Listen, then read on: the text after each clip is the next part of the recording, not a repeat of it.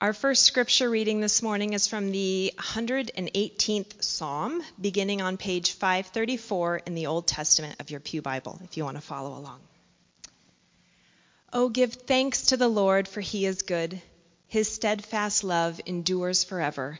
Let Israel say, His steadfast love endures forever. Open to me the gates of righteousness, that I may enter through them and give thanks to the Lord. This is the gate of the Lord the righteous shall enter through it. I thank you that you have answered me and have become my salvation. The stone that the builders rejected has become the chief cornerstone. This is the Lord's doing. It is marvelous in our eyes. This is the day that the Lord has made. Let us rejoice and be glad in it. Save us, we beseech you, O Lord. O Lord, we beseech you, give us success. Blessed is the one who comes in the name of the Lord. We bless you from the house of the Lord. The Lord is God, and he has given us light.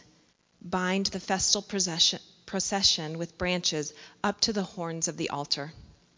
You are my God, and I will give thanks to you. You are my God, I will extol you. I give thanks to the Lord, for he is good, for his steadfast love endures forever. May God bless the reading and hearing of this word. From the Gospel according to Matthew, the 21st chapter, verses 1 through 11, Matthew's account of Palm Sunday. When they had come near Jerusalem and had reached Bethphage at the Mount of Olives, Jesus sent two disciples, saying to them, Go into the village ahead of you, and immediately you will find a donkey tied and a colt with her. Untie them and bring them to me. If anyone asks you anything, uh, just say this the Lord needs them, and he'll send them immediately. This took place to fulfill what had been spoken through the prophet Tell the daughter of Zion, Look, your king is coming to you, humble and mounted on a donkey, and on a colt, the foal of a donkey. The disciples went and did as Jesus had directed them, and they brought the donkey and the colt and put their cloaks on them, and he sat on them. A very large crowd spread their cloaks on the road, and others cut branches from trees and spread them on the road. The crowds went on ahead of him and followed and were shouting, Hosanna, son of David! Blessed is the one who comes in the name of the Lord, Hosanna in the highest heaven. And when he entered Jerusalem, the whole city was in turmoil, asking, Who is this? The crowd were saying, this is the prophet Jesus from Nazareth in Galilee. And this is the gospel of the Lord. Join your hearts with me in prayer. In the strains and echoes of the week before us, O Lord, we ask that you cast aside all of the elements, the accoutrements, the, the decorations, the distractions and leave us with that lone sole fact of your word made flesh, even Christ our Lord. Amen. It is uh, easy for us to be distracted by what is going on, right?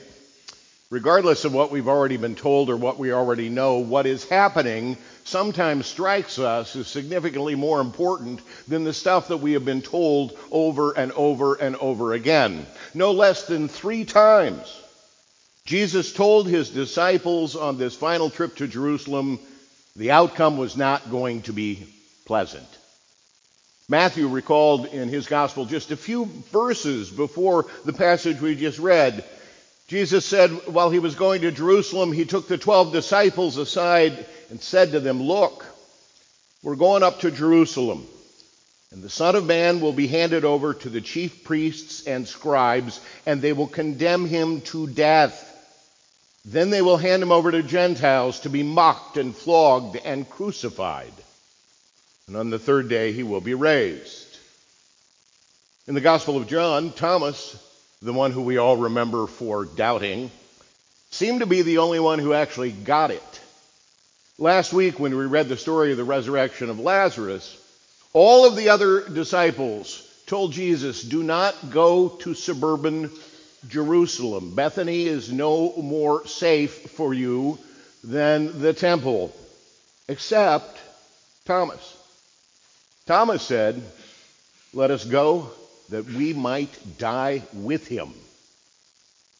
But when they get here in the story to Bethphage on the outskirts of the city, and Jesus tells them to go get a donkey colt and its mother so he could ride into Jerusalem, all of the negative talk, all of that trial and death and mockery stuff seems to completely disappear from their field of vision.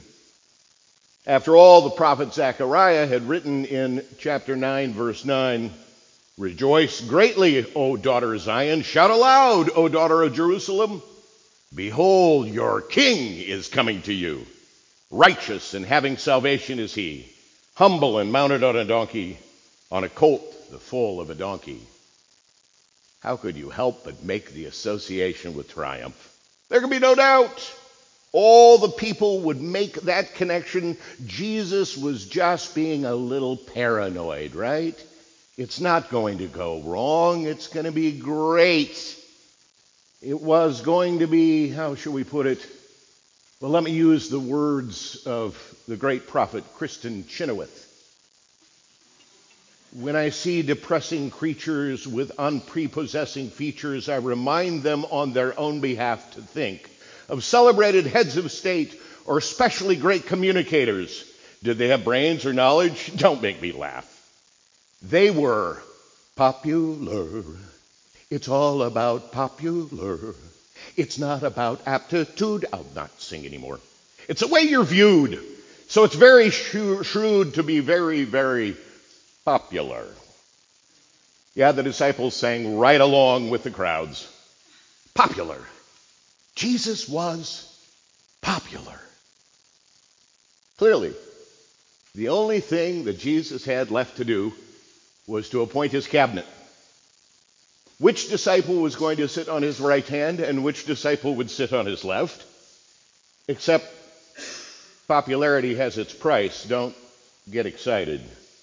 One moment they're so nice, and then you're indicted. A few decades back, in 1970, the magistrates, the curiae, the uh, angels, whoever's in charge of churchly things, decided that this was no longer Palm Sunday.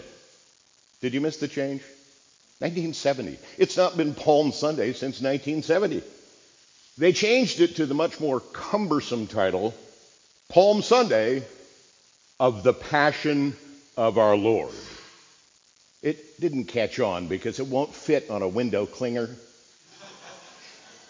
So few people were turning out for worship on the subsequent Thursday and Friday that those in charge decided they might be getting the wrong idea.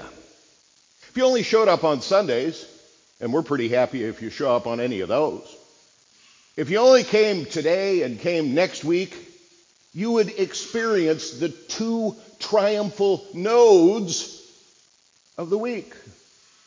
Palm Sunday, Hosanna in the highest, followed by Easter, Hallelujah.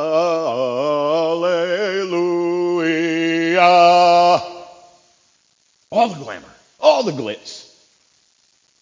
None of the betrayal, trial, beating, weeping, dying.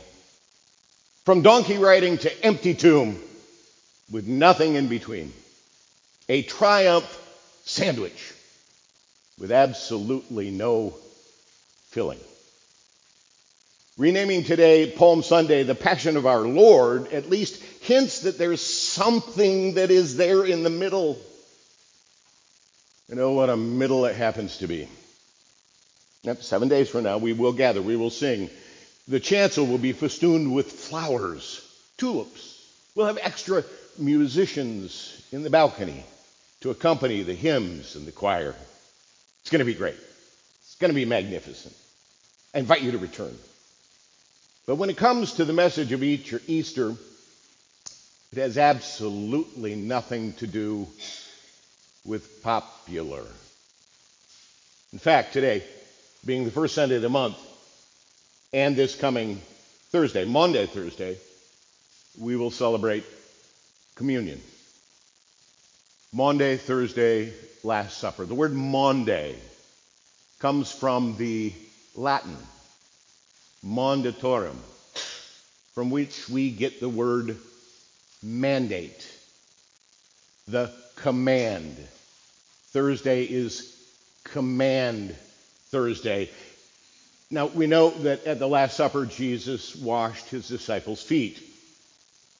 I've been to Maundy, Thursday services where somebody washes feet. Apologies if you find them meaningful and moving. I, I don't. They feel kind of silly because we don't wash feet as a matter of regular custom in our culture. Uh, and for us, a foot washing on a Maundy, Thursday comes as absolutely no surprise. So we've already washed our feet before the service and, and put on clean socks. Not the support socks that are hard to remove and put back on. No, no, no. We use the nice ones that uh, are easy to slip off and, and have no holes. That's not what happened when Jesus washed the feet of the disciples.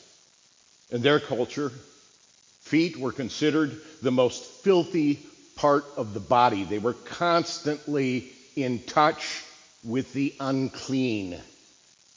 To this day in the Middle East, throwing your shoe at somebody is considered to be the greatest of insults because you're flinging the most unclean part of your clothing at their head. The lowest, most untouchable servant was responsible for podiatry.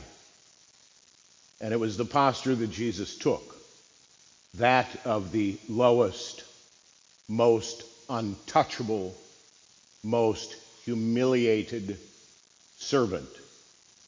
And Jesus said, I give you a new command, a new Maundy, that you love one another.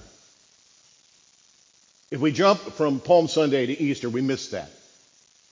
The humility, the rejection, the denial, the forsaken cry of God's abandonment. Jumping from Palm Sunday to Easter Sunday leaves no room for Eli, Eli, lama sabachthani. No room for my God, my God, why have you forsaken? No room for it is finished. That's why Jesus said at the Last Supper with his disciples, As often as you eat this bread and you drink this cup, you show forth my death until I come. That is the tough, the ugly fact before us this week. It's not about triumph and resurrection, it is about suffering, it is about death. Before the music swells to the popular strains, it grinds to Christ being a popular and a pariah servant. And like Peter, dumbfoundedly stammering his denial, we skip past the nasty bits because we can't handle the truth. And the truth is this the truth is, it's not about popular, it's not about poems, it's not about praises. It is about passion. Christ's passion for us. Not us at our best, but us at our lowest, our most dejected, our most helpless place. It's about God's love, not extending to our happy feet, clean sock moments, but to our greatest regrets, our deepest humiliations, our failures, our weaknesses, our lowest, most unclean moments. It's about God loving us so much that his son knelt beneath our dirty feet to lovingly caress and to wash our most unclean selves. Christ's passion has nothing to do with what we think is victory or triumph or winning. Christ's greatest passion is our lowest point. And when we jump from Palm Sunday to Easter, we, we, we miss that. Today the crowd shouted, Blessed is he who comes in the name of the Lord, Hosanna in the highest. And Chris pointed out that it's easy to turn that Hosanna into a hooray, but that's not what Hosanna means. The loss of its meaning on Palm Sunday occurs when we hit Easter, when our hosannas become hallelujahs. But Hosanna doesn't mean hooray. It doesn't mean rejoice. Hosanna comes from two words, one which means save us, and the other, we plea. Save us, we plea, was the scream of the crowds on Palm Sunday.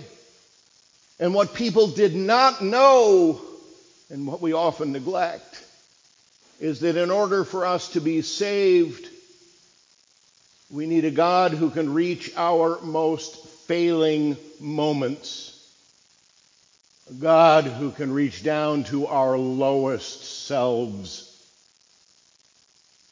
Jesus needed to go even lower, descending, as we say in the Creed, descending into hell, our hell, that with him we might rise again.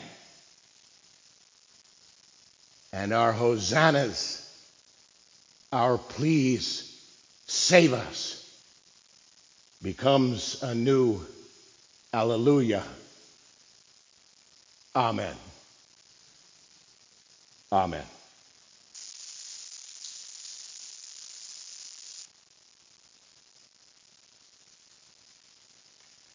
Please stand and join with me in speaking those words of the Creed. I believe in God the Father Almighty, maker of heaven and earth and in Jesus Christ, his only Son, our Lord, who was conceived by the Holy Ghost, born of the Virgin Mary, suffered under Pontius Pilate